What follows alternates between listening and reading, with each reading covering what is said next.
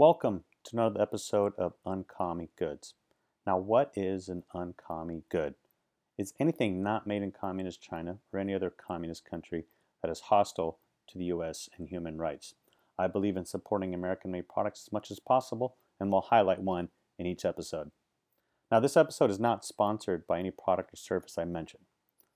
If you want to write me, you can reach me at uncommiegoods at gmail dot com, just like the show title, at gmail dot com. Uh, do you want to have a question or a show suggestion that I'll put on a future episode? There's a link to leave a voice message in the show notes. All articles and websites I mentioned in this episode will be linked in the show notes as well.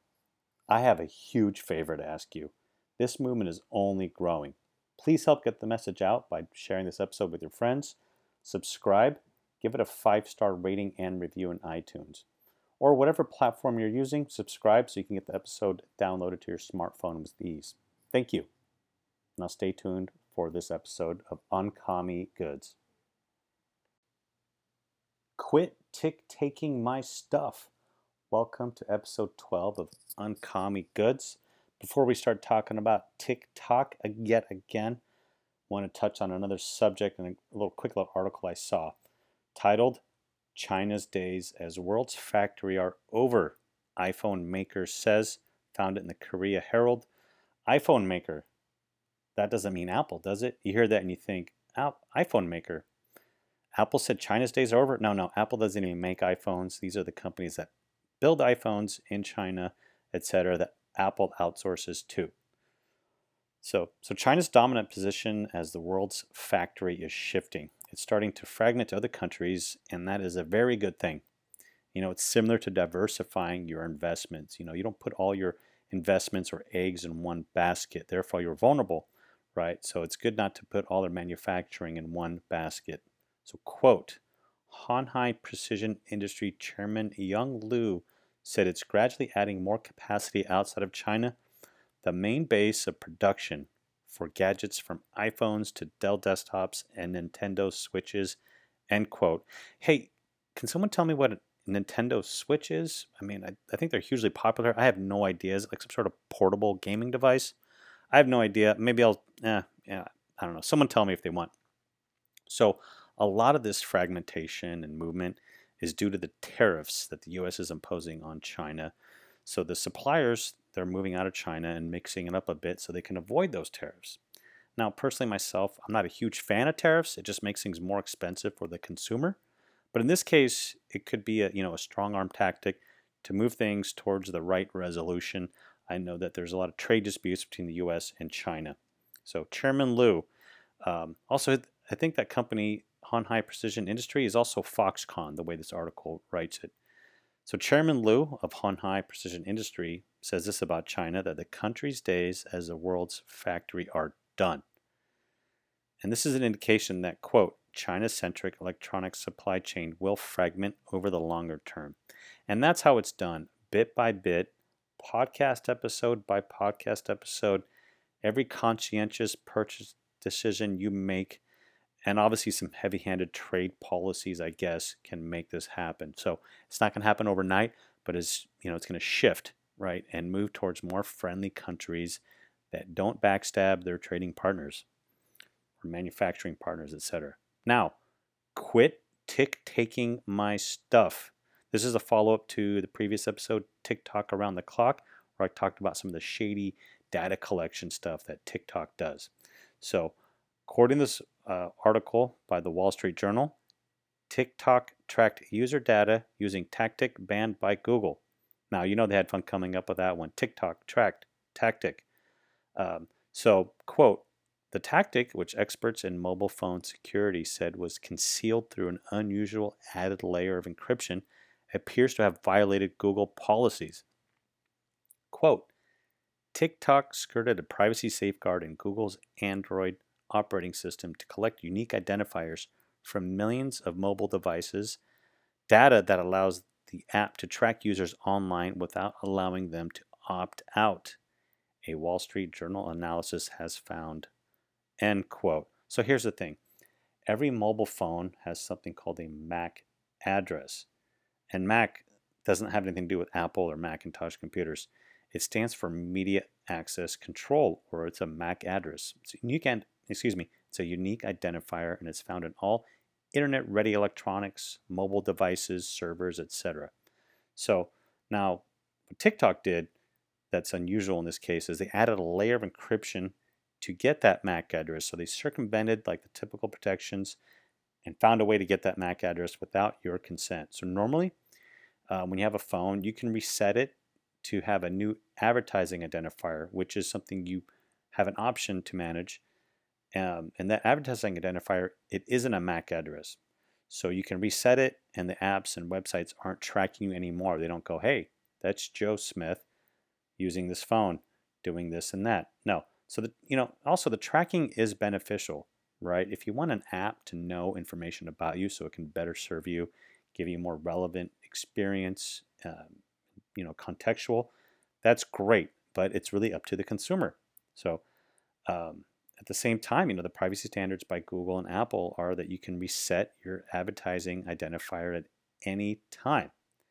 So, quote, Google's Play Store policies warn developers that the advertising identifier must not be connected to personally identifiable information or associated with any persistent device identifier, including the M A C address, without explicit consent of the end user. So what did ByteDance, the maker of TikTok, do? They bypassed all this so they could track you at all times, even if you wanted to opt out and say, no, um, I'm done. So here's the thing, quote, TikTok has said it doesn't share data with the Chinese government and wouldn't do so if asked. Okay, end quote. What a joke. Do you think the Chinese Communist Party, C C P, cares if ByteDance says, oh no, uh, please, we're not going to share any of this data that we've been collecting for months? No, the C C P would go after them. They go after their kids, their parents, their pets, et cetera. So ByteDance, the maker of TikTok, is very disingenuous when they say that they would never share that data. Um, and as I mentioned, plenty of apps sent data back to the company that made them. However, less typical are the measures that ByteDance takes to conceal the data it captures. TikTok wraps most of the user data it transmits in an extra layer of custom encryption. Here's the thing. That data is already encrypted with industry standards, so they don't need to encrypt it yet again. So what they're doing is they're double encrypting it, and it isn't needed. It raises a lot of questions. Why are they doing that?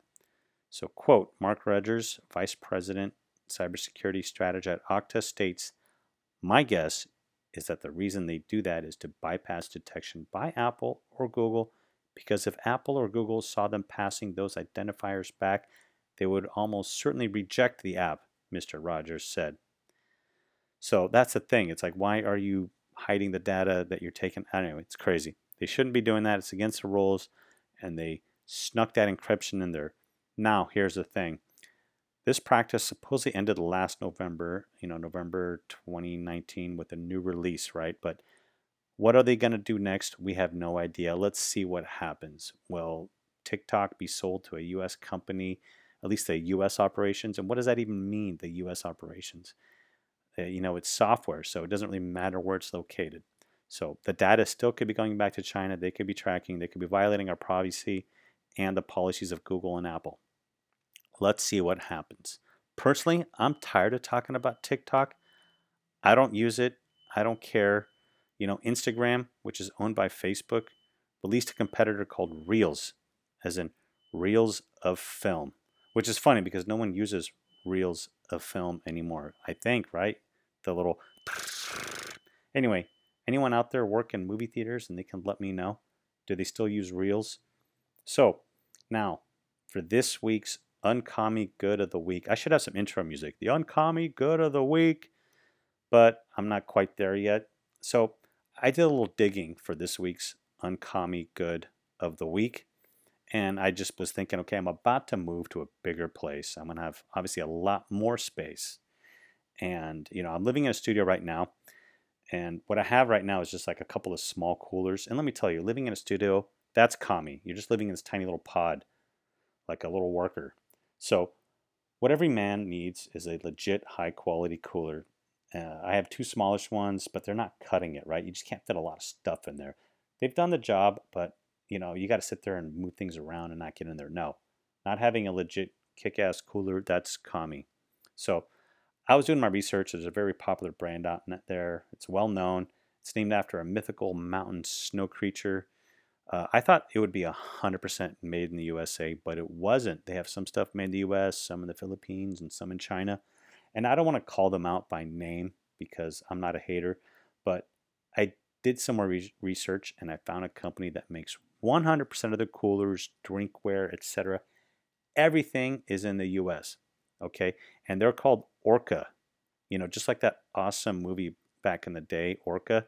Such an awesome movie, and it came out in the late seventies, right when Jaws was huge. So yeah, it was a knockoff, but it has a twist. I won't give away what makes it different, but let's just say nobody rooted for Jaws, okay? So Orca coolers, they have this huge variety of insulated drinking vessels and coolers, accessories, baskets. They have these cool cups that look like barrels, both like steel and wooden, you know, are you new or old school? So in essence, they have this whole, like, whole cooler ecosystem, and everything is made in the U S A. So again, forget about the mythical mountain snow creature. Look for the real-life mammal of the sea, Orca coolers. And it's just not me singing their praises. According to a C net review, they have great colors, very comfortable handles, and they're very high-performing. They like they have this thing called, uh, I don't know, this amazing cooler that's like the way it's made is super durable. So, and you know, speaking of comfortable handles, oh man, how many times do companies fail to put in a decent handle no matter what it is? It's like they think of everything and then you try and carry it and the handle just cuts into your hands, or like you can't get a good grip. Anyway, Orca coolers doesn't do that, so check them out. I'm going to be getting rid of my old coolers and getting a badass cooler from Orca once I move. Again, thank you for listening. Get the word out. This movement is only growing. The Chinese government is not our friend, and let's make it a point to buy things not made in China, preferably American-made or whatever country you're in. I see my Irish, German, and Australian listeners uh, out there. You know, it's, I see it in the reporting. In fact, my Aussie buddy, who's actually Scottish, he drove like an extra five kilometers to get some Australian-made water carbonation supplies instead of supporting a company whose products are made in a country he doesn't support. I truly believe every free country should support their homegrown businesses first and have a secure and resilient supply chain, especially for vital life protection goods. Don't get caught with your face mask down. Of course, they should engage, engage in trade with international partners, but it's got to be fair, free, and above board. None of that sneaky stuff. Again, I have a weekly challenge for you. Buy something American. Are you getting a new cooler like I am when I move, or, or are you going to replace something with an American-made good? Let me know. Also, please subscribe on whatever platform you use. You know, Overcast, Spotify, Apple, Google, Podcast Addict. They do all the work for you and download it so it's ready to go. Also, second favorite, please give a five-star rating on the Apple's podcast platform and also write a review, hopefully a positive one. I'm trying to make the world a better place, and help me help you help make the world better. Again, you can write to me at uncommiegoods at gmail dot com or click the voicemail link in the show notes to ask a question that I'll put on a future episode. Again, thanks for listening. This is Uncommie Goods. Quit tick-taking my stuff.